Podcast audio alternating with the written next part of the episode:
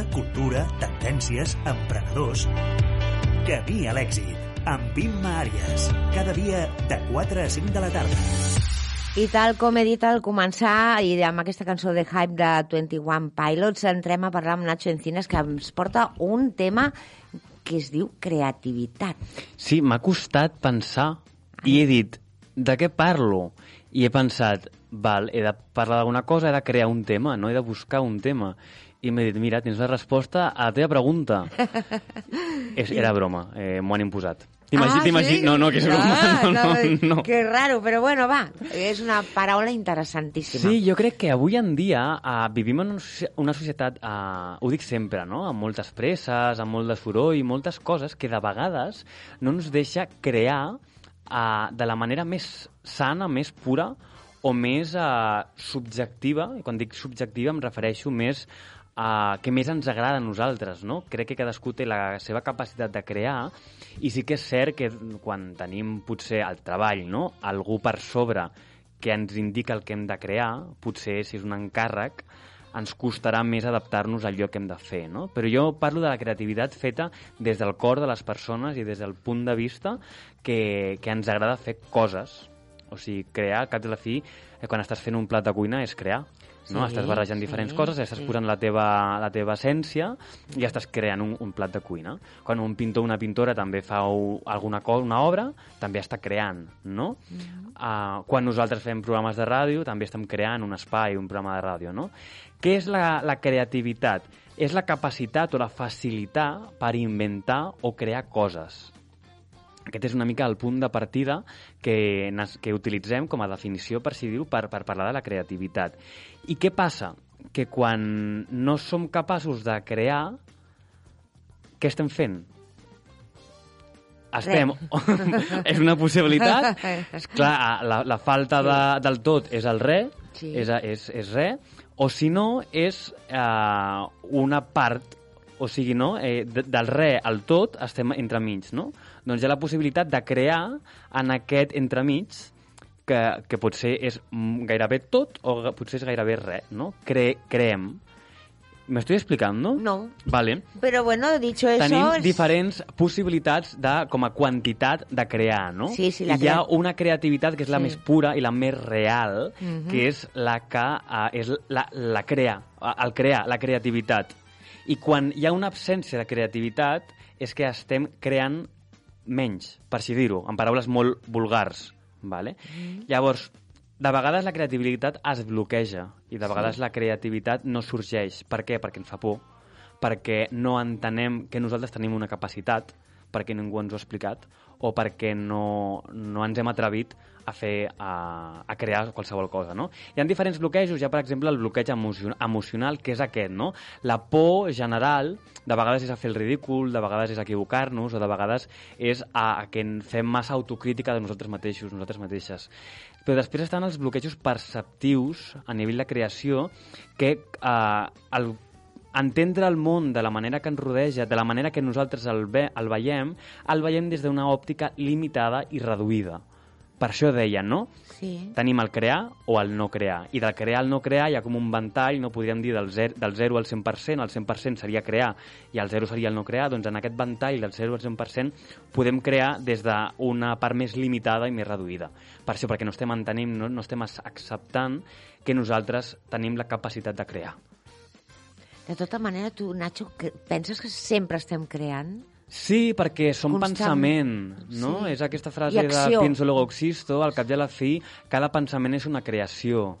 I cada pensament que és una creació, si tu no creus en el que crees, ja no estàs tampoc creant.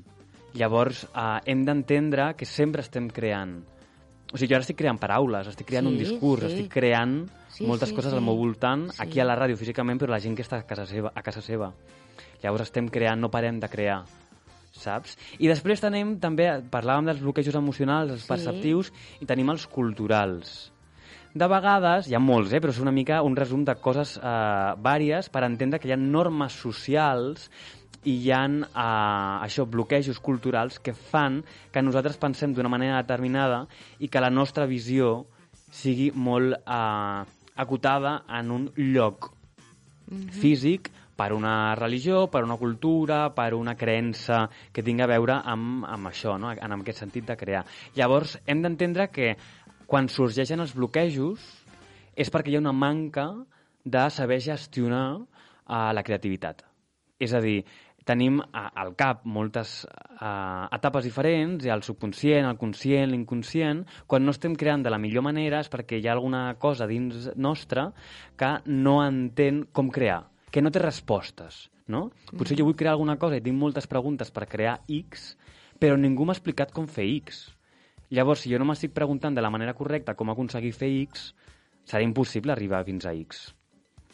Llavors, crec que hem de crear, tu el que deies, no? Hem de cre estem creant sempre? Sí, però després hi ha eh, una multitud de conceptes a crear com a persona, com a professionals, petites coses i després hi ha grans coses també. Llavors, eh, com per repassar tot això, i acabarem amb un exemple per entendre-ho, sí. eh, què ens aporta la creació, crear coses, com a persones i inclús com a professionals. Ens aporta molta fluidesa, perquè estem a, a, a nivell químic, al, al cervell, estem treballant moltes coses. I gràcies a crear des d'un punt de vista molt sa i molt eh, nutritiu, això ens aporta fluidesa. Ens aporta també ser més flexibles, perquè en comptes de tenir els bloquejos per aquesta creativitat, anem cap a la flexibilitat. Mm -hmm. Què més l'originalitat? Crear és, des del nostre punt de vista, sempre serà una creació original però és que a més de crear una cosa original, com estem creant una cosa original, ens aporta que nosaltres som més originals perquè estem vibrant ja en aquesta freqüència. És, és intens, eh? però és, és real. No, no, no. A la vegada ens aporta més sensibilitat, perquè estem relacionats i estem uh, mà a mà amb un concepte que estem deixant la nostra, una part nostra, no?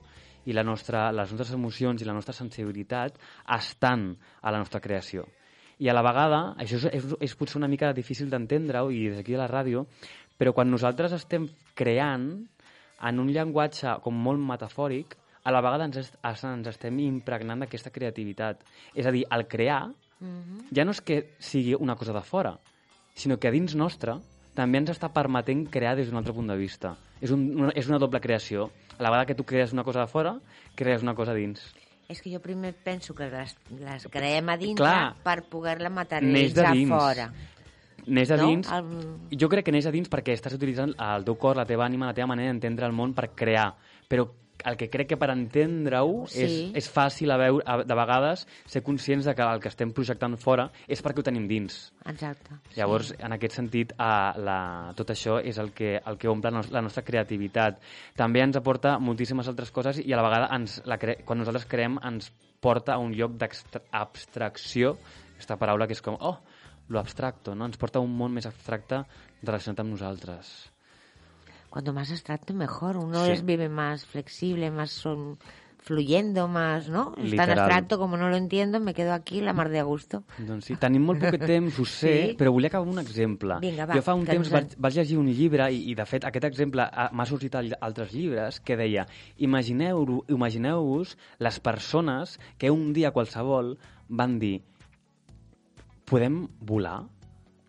Podem crear un aparell on dins nosaltres podem volar? I es va inventar l'avió. Mm. Qui va ser la persona boja o les persones boges que van crear una cosa que fins aquell dia ningú se l'havia acudit o, o no havia tingut les eines necessàries per crear una cosa tan, tan, tan, tan rebuscada, tan complicada i a dia d'avui tan necessària. No? Doncs que tots els invents que s'han creat, de vegades eh, per, per bojos i per poc reconeguts en molts sentits, doncs que obrim la nostra capacitat per crear i per entendre que som capaços de crear moltes i moltes coses. I que Tenim queden moltes coses per crear literal. encara. Estàs segur, eh, d'això? super infinites No està coses. todo, eh? No està todo. del món. Ma, així m'agrada, jo també penso el mateix. Seguirem mai s'acabarà, mai s'acabarà. Mai, mai, Vinga, mai. seguim creant i gràcies per estar al programa, Nacho. A tu. Que vagi molt bé i ens veiem, res, en 3 minuts. Fins ara. Fins ara.